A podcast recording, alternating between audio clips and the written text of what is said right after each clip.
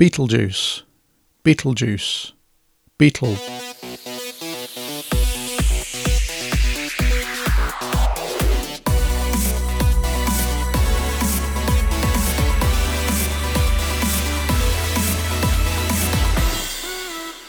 Hello and welcome to this week's Urgent Bite, brought to you by the Royal New Zealand College of Urgent Care. My name is Guy Melrose, and today we are taking a look at Dunbar syndrome. In the world of Harry Potter, the arch villain is usually referred to as he who must not be named. People reflexively gasp when someone does say the name Voldemort seemingly thinking that the act of saying it will somehow make him appear. A bit like Beetlejuice, or even saying the word quiet on a Saturday evening when your clinic is unusually empty. While I'm sure you all know that this is merely superstition reinforced by a recall bias, the reason I mention it is that I believe the opposite is how we should approach CPD.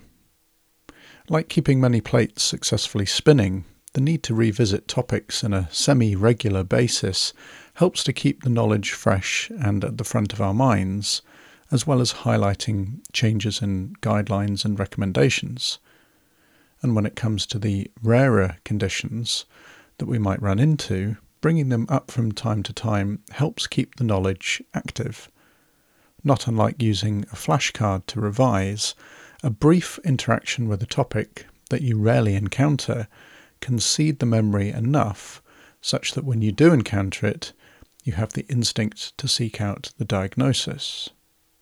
For a specialty like urgent care, this is of great importance as the sheer breadth of conditions we might run into is almost unlimited.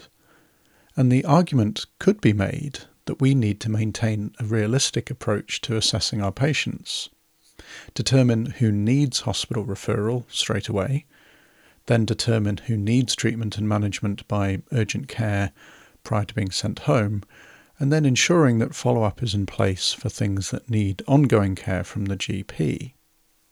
Our place is not to be diagnosing more chronic conditions. Rather, we ensure urgent needs are met and then leave more chronic issues for GP follow up. While this is reasonable and as a general rule, something we can model, being cognizant of some of the rarer and more chronic conditions serves us well for, I think, two reasons. Firstly, if one of your patients mentions a rare condition, having at least a one line understanding of what it is helps that patient interaction. While we cannot be an expert in everything, I think it is appreciated if we can maintain an awareness of conditions especially one that might have a part in a presenting complaint to urgent care. Secondly, when we're determining how to manage a patient, what referrals may be needed, what investigations may be required, and what follow up to advise, amassing a differential list is of great value. So, having the rarer and perhaps more chronic conditions within our differential considerations could help our patient's diagnostic journey. So, with this in mind, this week I wanted to bring to your attention a condition which, while rare, might be an underlying reason for a very common presenting complaint to urgent care.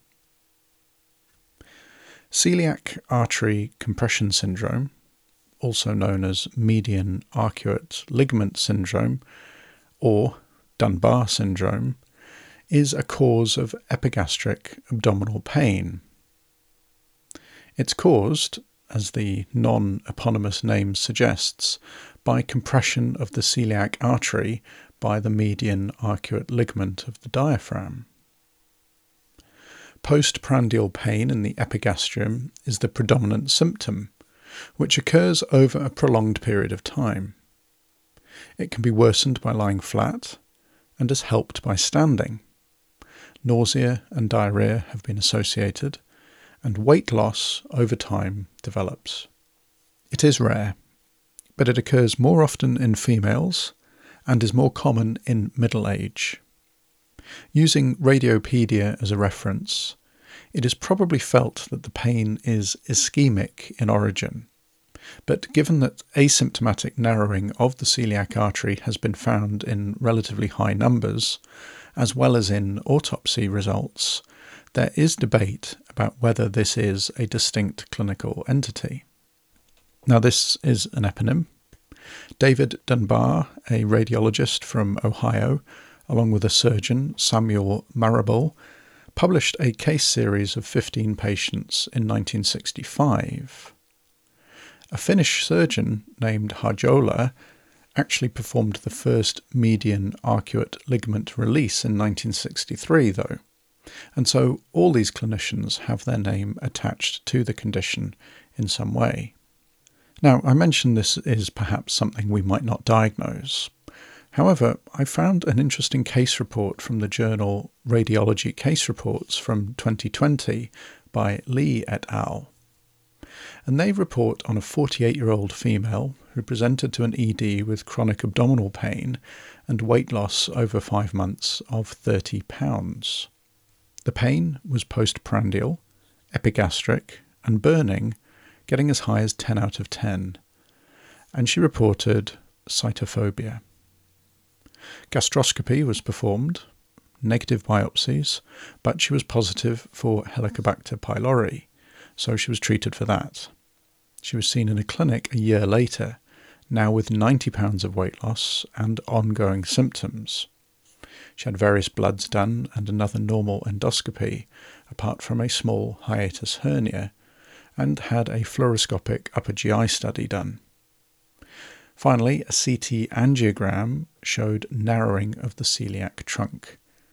She declined surgical management, so her ongoing management was repeated visits to ED for analgesia. So, reflecting on this case from the urgent care point of view did make me realise that perhaps us having a working knowledge of this condition might have made somebody consider this diagnosis earlier. After all, the symptoms were there postprandial pain, weight loss, ongoing despite treatment, and normal endoscopy. Perhaps it might have made it into your differential list as time went on. It seems that people often go through a barrage of tests over a long period of time before this diagnosis is made, so maybe considering it a little earlier will speed up that diagnosis. This case report also made me reflect on the fact that someone with this diagnosis who declines surgical intervention may come through your urgent care wanting pain relief. So, knowing that this is a condition and why it happens will help your patient in this regard. And then, my final take home from reading this paper is that sitophobia is a thing. I'd never read this before, and my first thought upon reading it was that it was a fear of sitting until I realised it was pronounced sitophobia. And this didn't make much sense, since being prone makes the pain worse. But actually, it comes from the Greek sitos for food, so sitophobia is a fear of eating. Dunbar syndrome. There you go. I've said it out loud, and hopefully it sticks in your brain such that if someone who's middle aged presenting with sitophobia, weight loss, postprandial epigastric pain eased by standing up, perhaps might make you just think of Dunbar syndrome. Will it change our management? Probably not, as we'll likely prescribe a PPI, perform some bloods, and refer for endoscopy. But if someone has had all of these and is still having pain, and they come to your urgent care because they're in pain, well, at that point, perhaps it could make it higher up our differential list. So I've linked in the show notes to the case report mentioned, which is worth a read, and it's also a good summary of Dunbar syndrome. I've also linked to the Radiopaedia page, which as always is worth checking out. If you have any comments, questions, suggestions, or corrections, email podcast at rnzcuc.org.nz. And we'll be back again next week with another podcast. I look forward to seeing you all then. But for now, thanks for listening.